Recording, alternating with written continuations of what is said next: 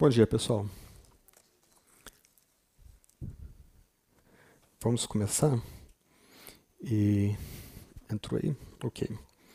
Nós estamos tratando do Credo dos Apóstolos e eu queria começar lendo o, esse documento antigo e fazer uma rápida recapitulação do que nós vimos semana passada e daí prosseguir.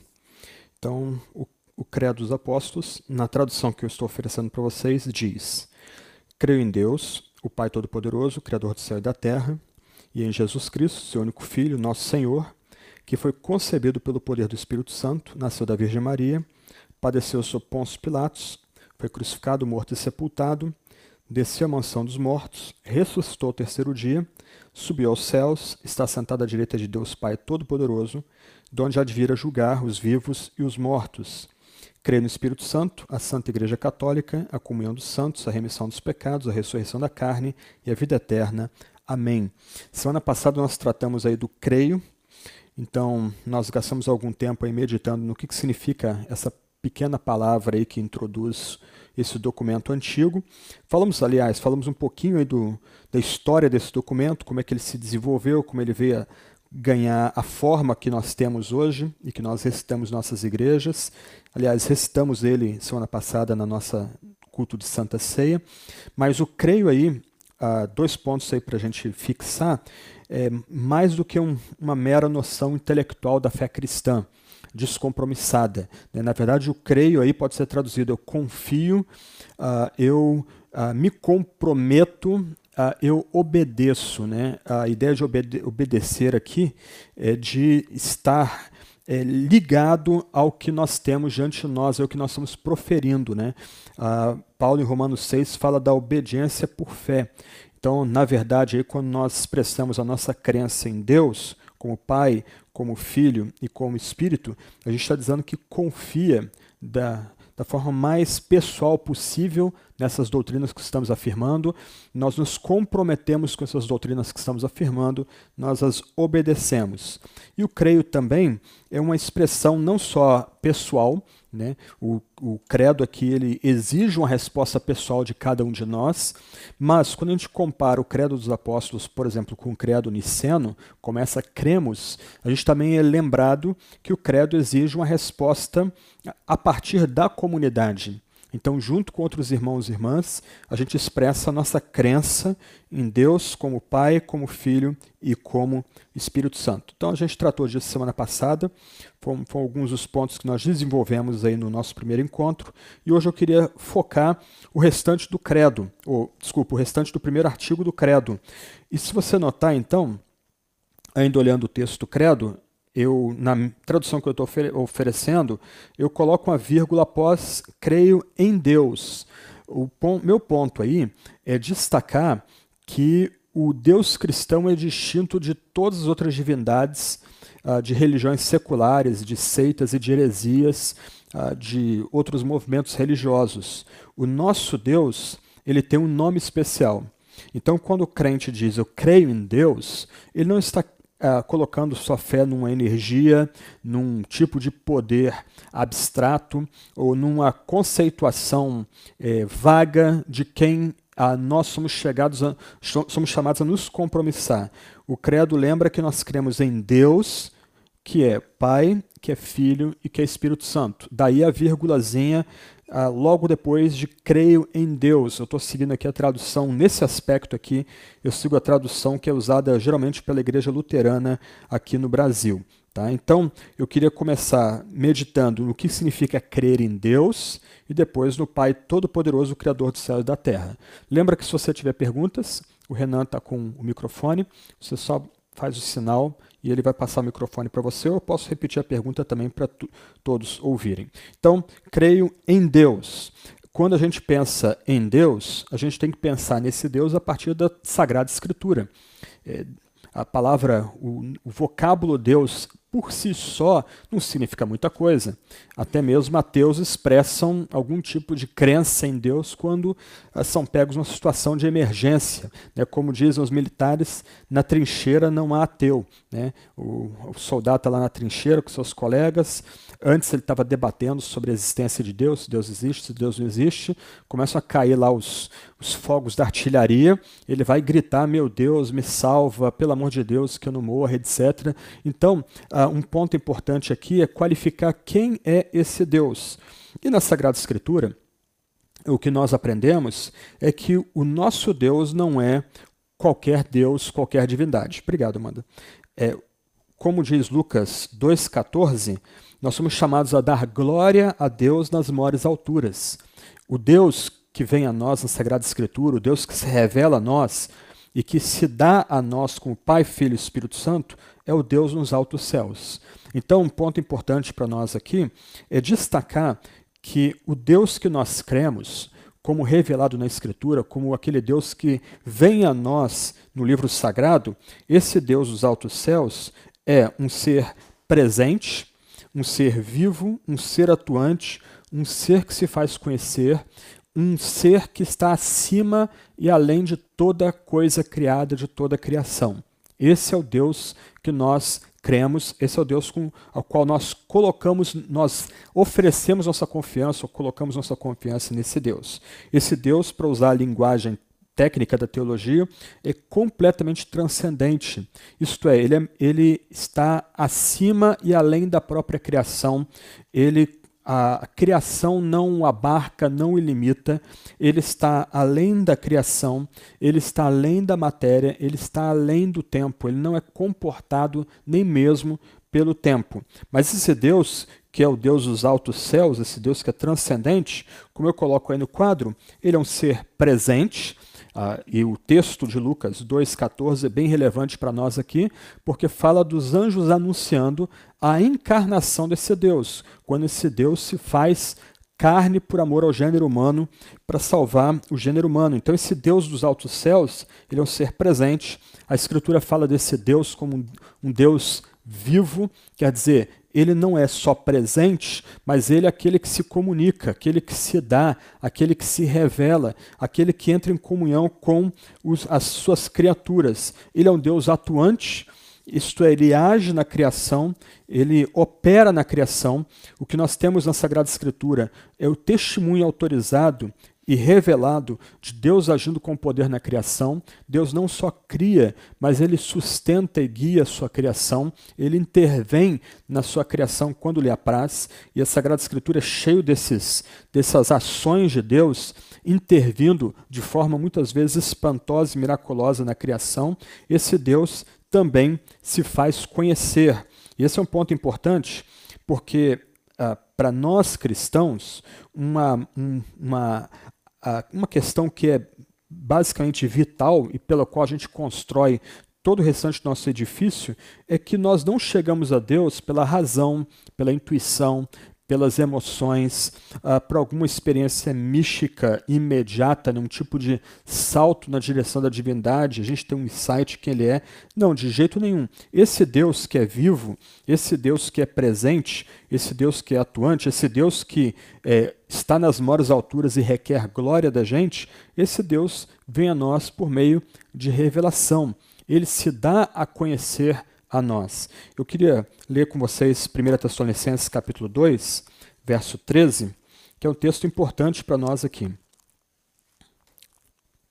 1 Tessalonicenses capítulo 2, verso 13. Um dos primeiros textos escritos, na verdade, no Novo Testamento. Né? Os eruditos aí sugerem que 1 e 2 Tessalonicenses, Tiago e Gálatas são os textos mais antigos que a gente tem no Novo Testamento. Então, esse versículo diz o seguinte: Temos mais uma razão para incessantemente dar graças a Deus. É que ao receber a palavra que de nós ouviram, que é de Deus, vocês a acolheram, não como palavra de como palavra humana, né? Minha tradução tem o de humana, deve ter que cortar esse D aí. Não como palavra humana, e sim como em verdade é a palavra de Deus, a qual está atuando eficazmente em vocês, os que creem. qual é o ponto de Paulo aqui? É que essa igreja de Tessalônica, que no meio de um avivamento recebe o evangelho com muita paixão e adere ao evangelho aí, e Paulo já nota de forma quase imediata mudança na vida deles porque eles aderiram ao evangelho, eles não recebem esse evangelho como uma palavra humana, como uma, uma mera intuição ou percepção do apóstolo Paulo. Não, eles recebem o evangelho como palavra de Deus. E porque eles receberam esse evangelho como palavra de Deus, como revelação de Deus, esse evangelho mudou a vida deles. Né?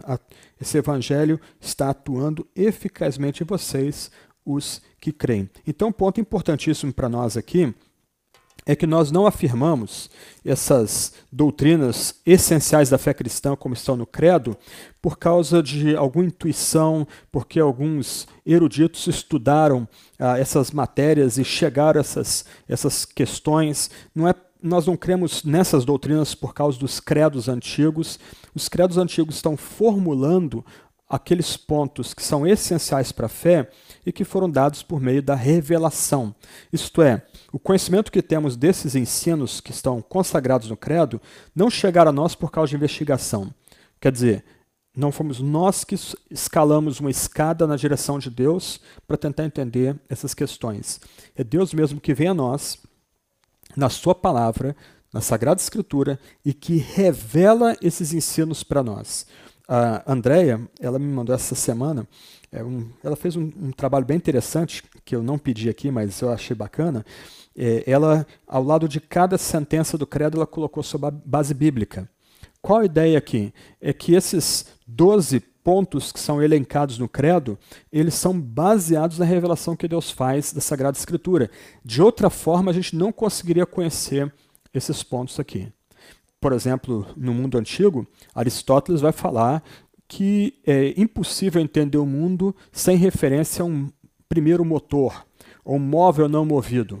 Então, Aristóteles, por meio da lógica, ele vai olhando a criação e vai levantando alguns, algumas questões quanto à criação e vai voltando e voltando e voltando até chegar e concluir que tem que ter algum tipo de ser supremo que tenha criado a criação e dê sentido para a criação. Tomás de Aquino vai retomar esses temas na Idade Média para, a partir daí, criar as, as chamadas cinco vias para argumentar que Deus existe. Mas o fato é que, ainda que Aristóteles, de forma brilhante, possa ir retroagindo a esse móvel não movido, o primeiro motor, ele não consegue ir além disso. Ele não consegue falar que esse uh, móvel não movível, ou primeiro motor, ele é pessoal, ele é amoroso, ele é benigno, ele é ah, criativo, ele cuida da criação e não pode ir além disso. Todas essas questões que eu estou proferindo agora só chegam a nós por causa de revelação. Então nós só podemos falar que Deus é Pai, Filho, Espírito, com tudo que vem decorrente de cada uma dessas revelações da deidade, por causa de Deus ter revelado isso na Sagrada Escritura. Então, se de um lado o credo ele nos oferece um resumo daquilo que é mais básico para a fé, até mesmo esses pontos elencados no credo são baseados na revelação que é dada na Sagrada Escritura. Uma revelação que, uma vez recebida pela gente, ela transforma a gente, ela muda a nossa vida. E aqui eu gosto do que Irineu de Leão escreve, ele foi um pai da igreja bem famoso aí do segundo para o terceiro século, ele vai dizer, não foi, portanto, por ninguém mais que tivemos conhecimento da economia da nossa salvação, mas somente por aqueles pelos quais nos chegou o Evangelho, que eles primeiro pregaram e depois, pela vontade de Deus, transmitiram nas Escrituras, para que fosse para nós fundamento e coluna da nossa fé. Então a gente só consegue falar apropriadamente dessas, desses ensinos do Credo e de qualquer outro ensino da fé cristã, porque Deus assim nos revelou na Sagrada Escritura. Por isso que eu terminei o encontro de semana passada levantando a questão: o que, que é mais racional? Crer que um ser humano, como qualquer um de nós aqui, pode, ah, por assim dizer, permito-me a linguagem aí é bem meio pueril, né? Ah, subir acima dos outros seres humanos e criar um sistema que julgue toda a vida humana e toda a história, ou crer que há um Deus acima de nós, que é criador que criou a história e que ele mesmo interpreta a história.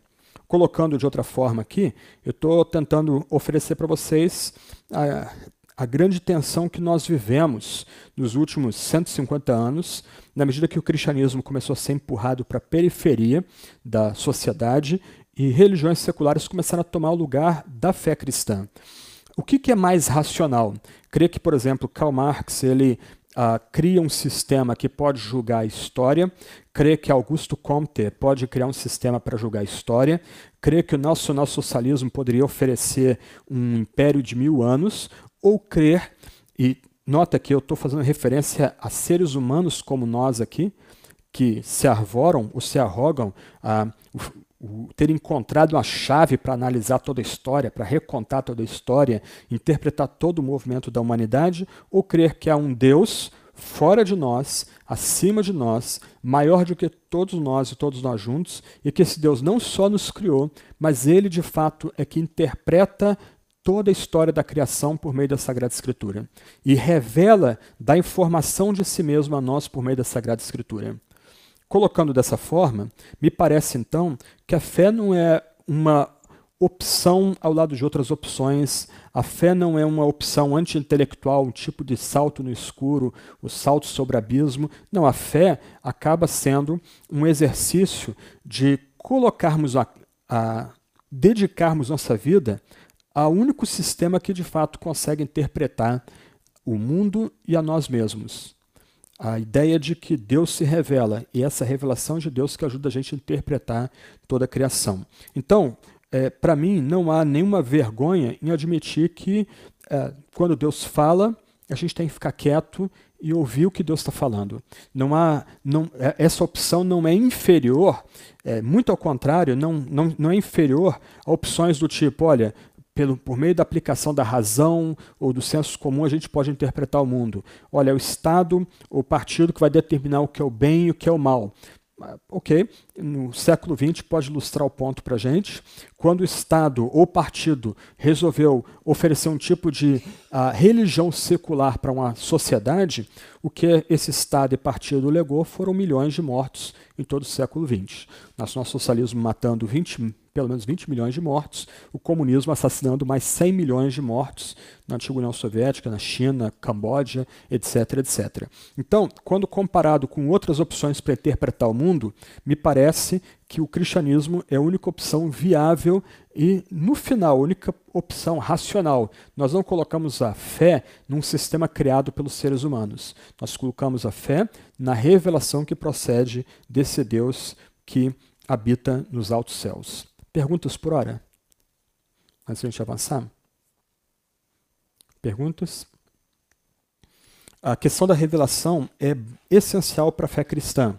Em outras palavras, o que nós pregamos domingo após domingo, o que nós tentamos ensinar na igreja, ah, não procede de ah, meras palavras humanas, como Paulo diz.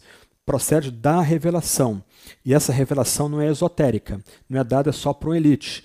A revelação está na mão de todos vocês aí, seja por meio de um livro, seja no meio do, por meio do seu gadget. Qualquer um de vocês pode abrir essa revelação e tentar ver se o que está sendo ensinado é de fato baseado na revelação ou é mera, mero ensino humano, mera percepção humana, mera especulação humana. Ok? Indo mais adiante, então, alguns pontos aí. Ah, Deus, ao se revelar, ele vai se comunicar ao seu povo e ele se revela em termos bem claros e absolutos. Eu sou o Senhor teu Deus, que tirei da terra do Egito, da casa da servidão. Não terás outros deuses diante de mim. Um escritor cristão que eu gosto muito vai dizer que esse primeiro mandamento é o mais importante, é a mais importante afirmação teológica já escrita. Eu sou o Senhor teu Deus. A ideia aqui é que Yahvé entra numa relação de pacto com o povo. Porque Yahvé libertou o povo da escravidão, da servidão, ele não só tem o direito de se revelar, mas ele de fato se revela, e ele se revela de tal forma que ele compromissa esse povo consigo mesmo. O que isso quer dizer quando a gente fala, então, creio em Deus? A gente está dizendo que a gente crê nesse Senhor, nesse único Senhor, que é Yahvé, que domina o tempo, né? Eu sou o que sou, né? Ele está fora do tempo e domina o tempo. Esse Deus que é não só aquele que é, mas que redime, que nos tira da servidão, da casa de servidão. E esse Deus que é Senhor não é um Deus solitário. Não é um Deus, para usar outra palavra técnica aqui, monopessoal. Esse Deus que é Senhor é tripessoal. Quando a gente pensa então em Yahvé, a gente não pode pensar apenas no Pai. Essa é uma ideia comum a nós aqui, que eu sou o que sou é o Pai e o Filho lhe é subordinado, assim como o Espírito. E a gente acaba tendo também uma baixa visão do Espírito, muitas vezes achando que o Espírito Santo é uma mera energia que opera entre nós. Não, Yahvé é o Pai, o Filho e o Espírito Santo. Se perguntarem para a gente o nome do nosso Deus, a gente tem que saber responder. O nosso Deus é Pai, Filho Espírito Santo. Nós não adoramos uma das pessoas da deidade. Nós não adoramos aqui apenas o Pai. Nós não adoramos aqui apenas o Filho. Nossa devoção não é apenas ao Espírito Santo. Não, se nós queremos ser cristãos devotos, cristãos que creem em Deus, cristãos que recebem a revelação que Deus faz de si mesmo na revelação, então a gente tem que, re, tem que confessar que o nome do Deus que se revela nas Escrituras é Pai, Filho e Espírito Santo. E só esse Deus nós adoramos e só esse Deus nós confiamos. Em outras palavras, o credo lembra para gente, e lembra, mais uma vez, nós estamos tratando aqui daquelas doutrinas mais básicas e essenciais da fé. Para usar a imagem que vem de C.S. Lewis, no seu livro Cristianismo Puro e Simples, ou Mero Cristianismo, a gente está falando aqui da sala de estar de uma casa não dos vários cômodos da casa. Uma vez que você entre na sala de estar, você conheça, para usar a imagem que eu mencionei semana passada, a parte de baixo da pirâmide, né? Aquele, aquelas, aqueles ensinos que são comuns aos cristãos de forma mais ampla, uma vez entrando aí, aí você pode entrar nas outras, nos outros quartos. Assembleia de Deus, Batista, Congregacional, Presbiteriana, assim sucessivamente. A gente não está debatendo aqui as diferenças entre as várias denominações. Nós estamos lidando aqui com doutrinas que são básicas para a gente. E da forma como eu estou tentando é, estruturar o credo, a doutrina mais fundamental para nós aqui é que Deus se revela como Pai, Filho e Espírito Santo. Em outras palavras, desde toda a eternidade, Deus sempre existiu como um ser uno e trino. ok? Ele sempre existiu como unidade. Nunca existiu outro fora dele. Sempre um único Deus.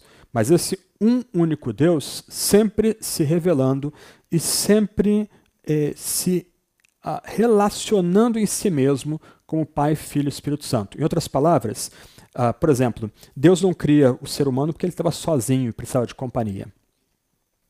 Ok? Se Deus é uno e trino, ele sempre teve companhia em si mesmo.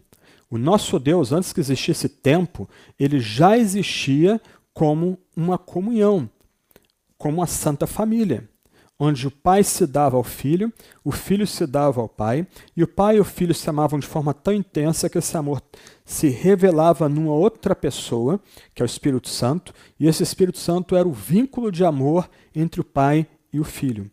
E Deus é tanto amor que esse amor transbordou por meio da criação, inclusive pela criação dos seres humanos.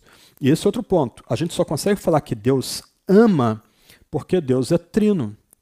Um Deus solitário, como Alá, ele não consegue ser amor e santidade ao mesmo tempo. Ele não vai conseguir ser misericórdia e santidade ao mesmo tempo. Ou ele vai ser um ou outro. Porque Deus é um e três, ele pode, por exemplo, ficar ofendido com o nosso pecado, posto que ele é santo, mas ele satisfaz a si mesmo no Filho, posto que ele é amor. Então, como diz o Salmo, em Deus, a justiça e a misericórdia se beijam, elas se unem, elas não são contraditórias, elas não são díspares, elas não estão lutando entre si. Eu vou falar daqui a pouco de uma outra opção teológica que surgiu de uns 30 anos para cá, que para tentar resolver essa tensão entre santidade e amor, vai eliminar a soberania. Deus vai deixar de ser todo-poderoso, porque se Deus é todo-poderoso, ele não pode ser santo e bom ao mesmo tempo. Mas qual o problema desse tipo de argumentação? Ela pressupõe que o nosso Deus é um ser solitário. Mas nosso Deus, se é o Deus uno, como diz o Shema, ouve Israel, o Senhor nosso Deus é o único Deus, o, a própria palavra é, único ali, no hebraico errado, já dá a ideia de que ah, esse Deus pode vir a ser tripessoal. E aí, à luz do Novo Testamento, a gente vai entender que esse único Deus também é Pai, Filho e Espírito Santo. E esse é o nome do nosso Deus. Ele é uno e trino, ele é infinito e pessoal. O que eu quero dizer com essas outras duas palavrinhas aí? Que esse nosso Deus, ele existe de eternidade a eternidade, é, é, ele na verdade ele está acima da eternidade, ele está acima do tempo, melhor dizendo, ele não está preso ao tempo, ele é maior do que o tempo, mas e ele é o criador do tempo, né? Mas ele também ele entra em nossa história, se comunica na nossa história, ele faz amizade com os seres humanos em nossa história. Então, de um lado, a, esse creio em Deus significa que nós cremos num Deus que é uno e trino, mas também que cremos num Deus que é infinito, mas também é pessoal. Ele é maior do que a criação, ele está acima do tempo, posto que é o criador do tempo, ele não está preso ao tempo, daí a Bíblia falar que Deus é eterno, Deus é imortal, ele é aquele que é, mas esse mesmo Deus, que é muito maior do que toda a criação, ele se dirige a nós de forma pessoal, ele entra numa relação de aliança e de amizade com o gênero humano parado um pouquinho aí antes de falar de Deus o Criador. Perguntas? Nenhuma pergunta? Não? Então tá.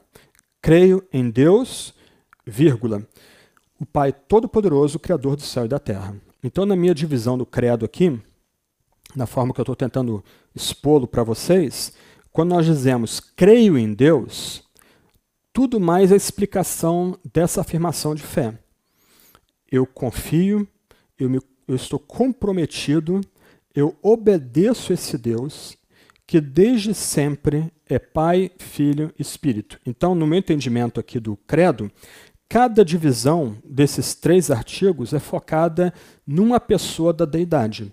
E eu queria gastar algum tempo aí falando de Deus como Pai ou Deus como Criador. Então, o credo diz: creio em Deus o Pai, o Todo-Poderoso, Criador do céu e da terra. Alguns pontos aí para a gente refletir e caminhar para o final, então. É, uma questão que a gente aprende, então, nessa afirmação do credo, nesse primeiro artigo, creio em Deus, o Pai Todo-Poderoso, Criador do céu e da terra, é que Deus, o Deus que se revela na Escritura, ele trata-nos como filhos, posto que ele é pai daquele que crê nele. Então, é muito bonito para nós aqui lembrar que quando o credo está sendo formulado, ah, ele surge numa época de dissolução do Império Romano. O Império Romano eclipsou, sobretudo o Ocidente. Os bárbaros retalharam todo o Império Romano. Há uma total incerteza quanto ao futuro da fé. Há noções deterministas e impessoais da deidade estão presentes no, nessa, nesse mundo chamado do Baixo Império Romano, mas a igreja, de forma uníssona, ela trata, ela confessa que crê em Deus, que revela-se como o Pai. Então, a primeira palavrinha do primeiro artigo do Credo lembra que Deus trata seus filhos com amor, com cuidado e com bondade. E hum, eu falei rapidamente no sermão da semana passada sobre como algumas vezes uh, o nome de Deus pode ser tomado em vão por meio, por exemplo, de projeções assustadoras de quem Deus é. Né?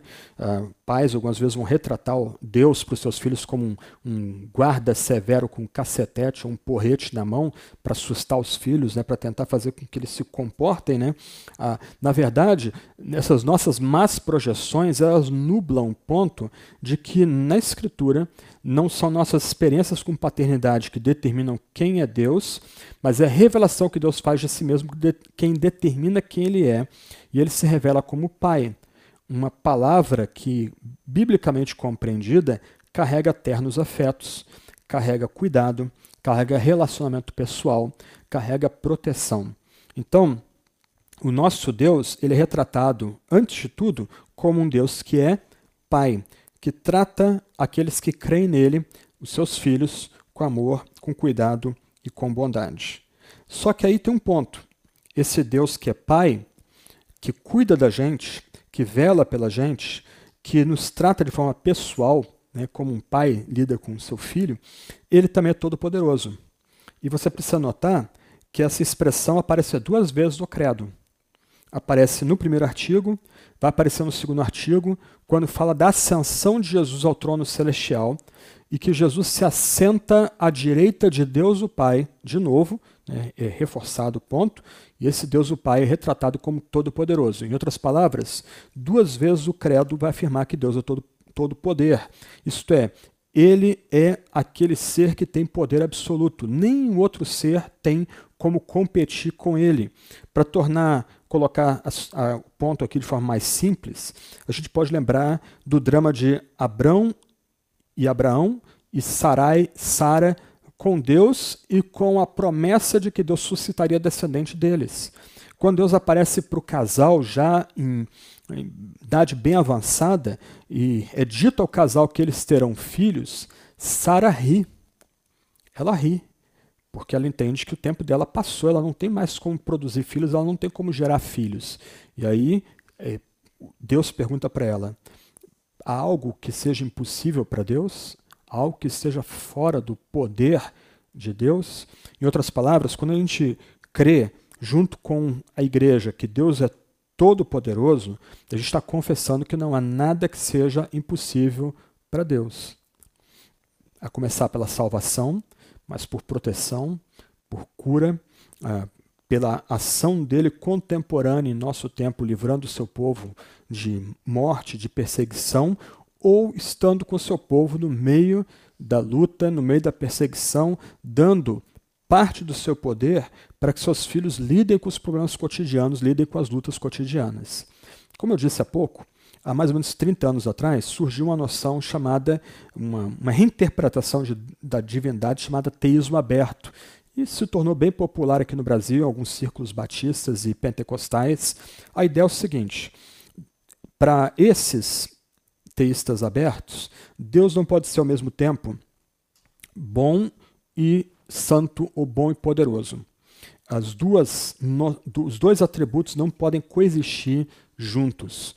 É, se Deus é bom, por que ele não acaba com o mal aqui agora? Se Deus é todo-poderoso, porque ele não dá um fim às lutas que nós enfrentamos. Logo, ou Deus não tem todo o poder, ou Deus não é bom de fato, e ele não consegue evitar que seus filhos passem por provações e lutas e, e dissabores. A ideia, então, desses textos abertos é afirmar que Deus existe, que é um Deus que é criador, mas que esse Deus ele não mais interage, não, não mais a, está atualizando sua presença na criação. De certa forma, Deus está acima da criação, mas ele não intervém na criação de forma direta. O que Deus faz como um Deus bom, mas não totalmente poderoso, totalmente santo, é ele ele está ao nosso lado enquanto sofremos, mas ele não tem poder de mudar as situações que nós estamos vivendo. Então, por exemplo, um dos defensores dessa posição, um rabino chamado Harold Kirchner, é, num livro que ele escreveu década de 80 e década de 90, por que coisas ruins acontecem com pessoas boas, ele vai dizer que, por exemplo, o Salmo 91 tem que ser tratado como um tipo de hipérbole poética, que o Salmo 91, o cuidado que é expresso no Salmo 91, não vai acontecer de fato é, no nosso, nosso dia a dia. O que nós podemos experimentar é esse Deus bom presente, esse Deus que sofre conosco, esse Deus que demonstra amor no nosso sofrimento, mas esse Deus não tem poder de mudar a nossa sorte, por assim dizer, ele não tem poder de intervir nas nossas lutas diárias. A ideia é, é que o universo seria uma criação aberta, uma continuação continuada, e há andaimes ainda em pontos da criação que está sendo feita ainda, e nesses lugares onde há andaimes, Deus não agiria, Deus não operaria. Mas o credo diz duas vezes que Deus é todo poder, que Deus é absolutamente soberano. Essa era um, uma crença básica para a fé cristã e a gente está falando um documento aí bem antigo, tem sua origem no terceiro ou quarto século, mas é uma crença que foi uh, expressada no meio de uma luta contra o império. em, em que cristãos eram mortos nas arenas por causa da fé. Eles entendiam que, mesmo que eles caíssem, a causa de Deus permaneceria vitoriosa, porque Deus tem todo o poder. E o ponto importante para nós aqui é notar onde essa expressão é, aparece no credo. Ela aparece acoplada com a criação, ela aparece acoplada com o drama da redenção. Porque Deus tem todo o poder, ele pode ser o Criador e pode ser o Redentor. E nós só podemos nos alegrar com a criação e curtir a criação e ter a fé de que nós seremos redimidos do mal presente na criação, porque Deus tem todo o poder. Se Deus não tem todo o poder, logo ele não é o Criador, muito menos o Redentor. E você pode notar, nós cremos no Pai Todo-Poderoso que é criador do céu e da terra. É, na, nas teologias sistemáticas, geralmente a gente debate a criação antes do cuidado e da providência divina. Mas o credo nos lembra que Deus só pode ser o criador se ele é todo-poderoso. Se ele não é o Deus que pode fazer o que é impossível para os seres humanos, ele não tem como ser o criador do céu e da terra. E tudo foi criado por Deus, todas as coisas. No relato da criação, é dito que Deus dá uma ordem e tudo vem à existência, e no final é dito que tudo foi criado muito bom, expressando bondade, expressando beleza. E mesmo que a gente experimente uma criação caída, a gente ainda pode ser encantado pela criação. Né? Quantos de vocês aí já não pararam andando, por exemplo, para o interior do nosso estado aqui, aí para o carro para admirar o degradê do verde nas montanhas? E como aquilo dispara em você um senso da magnitude, da majestade de Deus. Uh, às vezes é o som de um vento batendo nas árvores, às vezes uma nota musical, às vezes é um, um trecho de uma peça de teatro, um filme, que dispara em você esse senso de dar glória a Deus, de louvar a Deus. Uh, de onde vem isso? Vem do fato de que o Deus Todo-Poderoso, que é nosso Pai, ele criou tudo originalmente muito bom e muito belo. Por isso que a teologia cristã tem ensinado que a criação é teatro da glória de Deus. O cristão não despreza a criação. O cristão não despreza a matéria, porque Deus criou a matéria. A criação é obra das mãos de Deus. A gente não, não crê num céu de espíritos desencarnados. A gente entende que os novos céus e nova terra refletirão e serão muito dessa criação agora renovada e restaurada pelo próprio Deus. Então, o, o cristão que entende que Deus é o Pai Todo-Poderoso, Criador do céu e da terra, ele entende, ele compreende que ele é chamado a, desfrutar da criação, a glorificar a Deus na criação. Nesse sentido, as vocações que são dignas, elas redundam em glória ao Salvador. Um prato de comida que a gente come gostoso redunda em glória para o Salvador e para o Criador. Um, uma bebida que a gente toma que nos dá prazer, isso dá glória ao Criador. Uma música, um filme, o, o que seja na criação que leva-nos a dar glória a Deus, reflete o fato de que Deus é o Todo-Poderoso que criou todas as coisas. Então, nesse sentido, a nossa fé não é, é extramundana. O cristianismo não preconiza, o cristianismo bíblico não preconiza uma fuga do mundo. Na verdade, nossa, nossa fé é intramundana. Nossa fé é para ser vivida no mundo, para ser vivida na cidade, para dialogar com as ciências, com os saberes, para dialogar com as artes, com as notícias dos jornais. Nossa fé tem algo a informar o mundo também. Então, o, o, crente que entende que Deus é o Criador do céu e da terra, ele não vai fugir do mundo. Antes, ele vai estar no mundo e glorificando a Deus no mundo da criação. E mundo aqui, é, eu estou pensando na matéria mesmo, na coisa criada.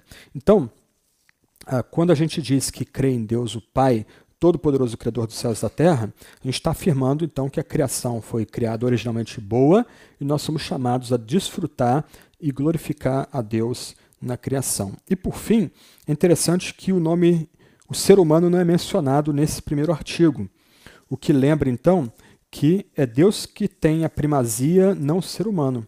O ser humano vai aparecer mais adiante quando se cita Maria, a Virgem e depois Pôncio Pilatos.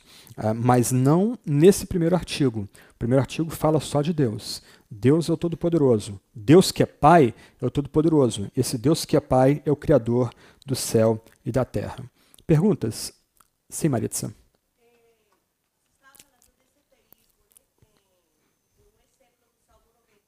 Uhum. Uhum. Uhum. Isso, isso.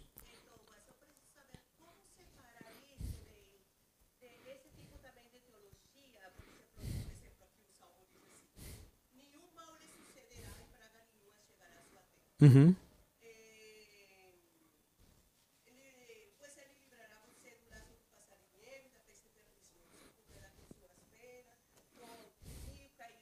Uhum, uhum, uhum.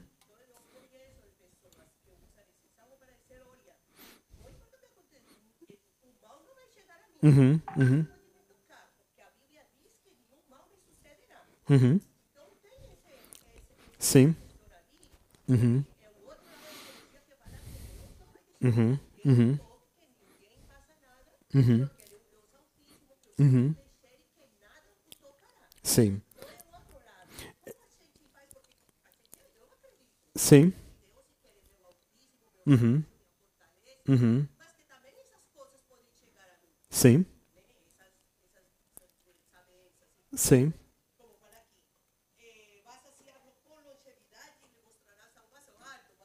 Uhum. Uhum. Uhum. Uhum.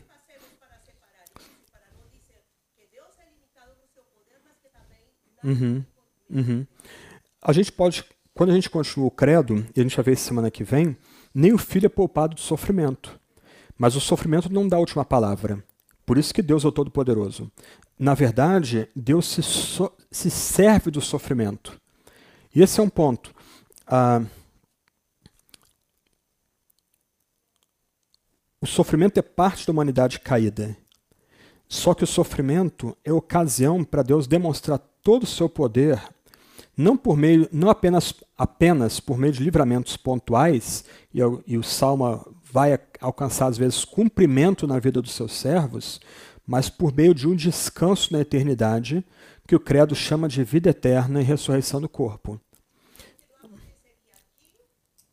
Vai acontecer na eternidade. Sim, de certa forma, o Salmo 91, ele vai encontrar cumprimento. Sim. Sim. Sim. Sim. É, mas de certa forma o Salmo 91 vai encontrar cumprimento. Ele pode se encont encontrar cumprimento aqui agora, e a gente tem muitas histórias pessoais e de outros livramentos extraordinários que Deus tem dado para a gente, mas de outro lado, esse salmo encontra cumprimento aonde? Na eternidade. Ok? O, e que está ligado ao próprio todo poder de Deus. É só um Deus todo-poderoso que consegue levar a gente para a vida eterna e para uma primeiro para a ressurreição do corpo e depois para a vida eterna. Quando de fato toda essa dor, todo esse sofrimento, todo esse conflito que é associado com o Salmo 91 vai cessar. Ok? Sim, Éder.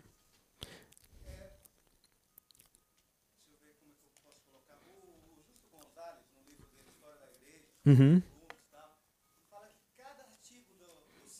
Uhum. Uhum. Tem uma heresia por trás gigantesca. Uhum. Por exemplo, Ário falava que Jesus não era Deus. Uhum, uhum. Ele é igual a Deus. Uhum. O Nestório falou, não, ele é filho só uhum. Cristo. Uhum. Cristotocos, não. Ele é... Teotocos, aham. Uhum. Uhum. Então, toda heresia, os credos, eles vinham para uhum. deixar, uhum. Parar aquela sangria. Uhum.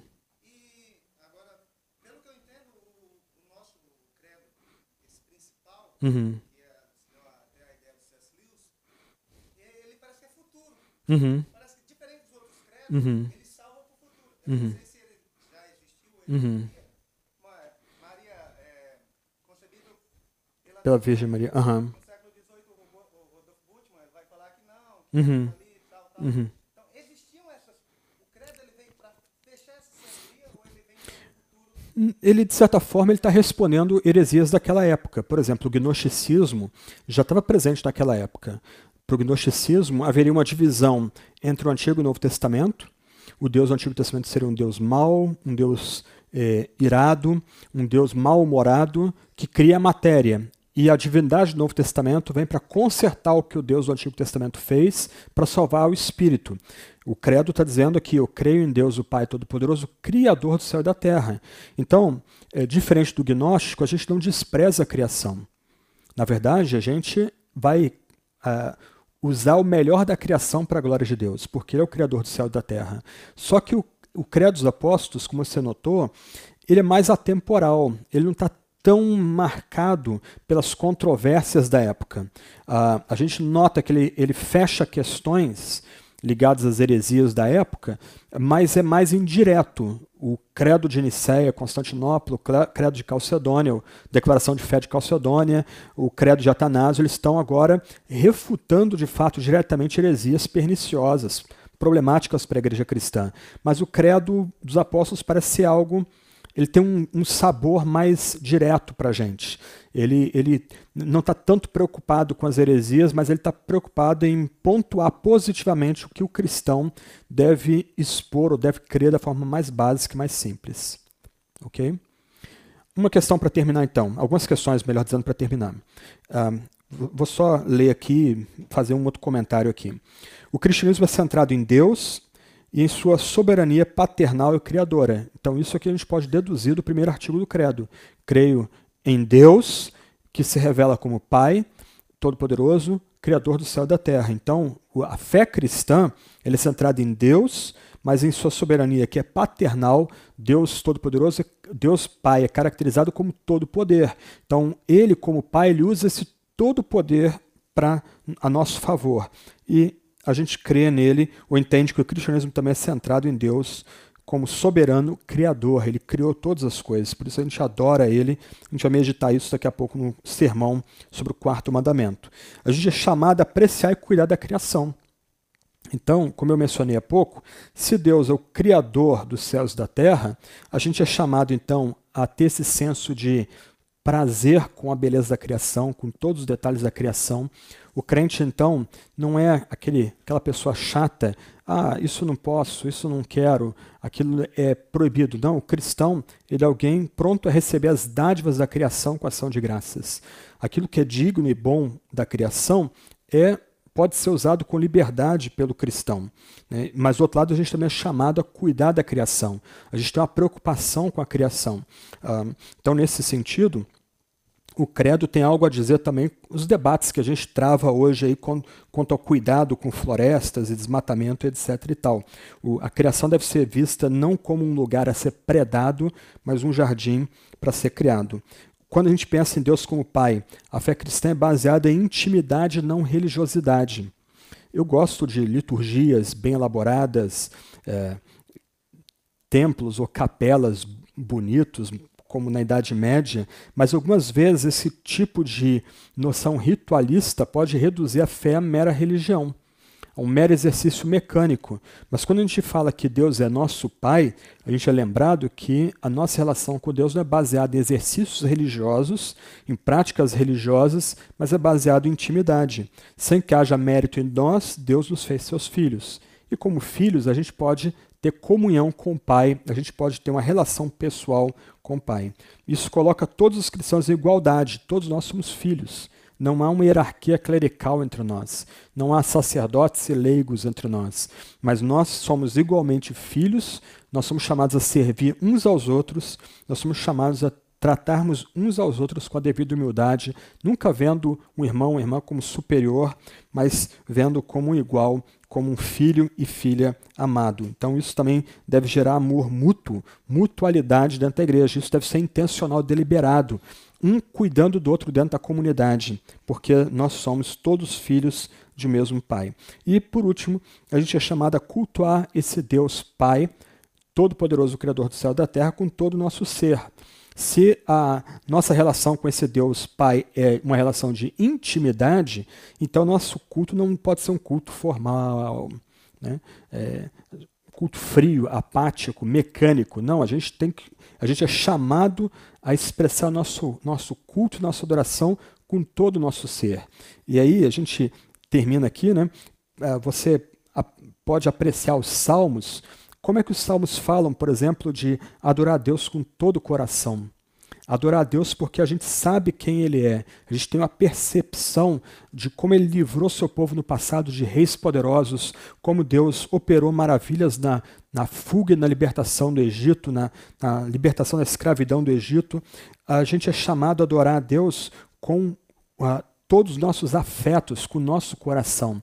A gente é chamado a adorar a Deus até mesmo por meio de gestos. Então os salmos falam da gente se prostrar ao chão, né? literalmente botar a boca no pó diante desse Deus que é Pai, Todo-Poderoso, Criador dos céus e da terra.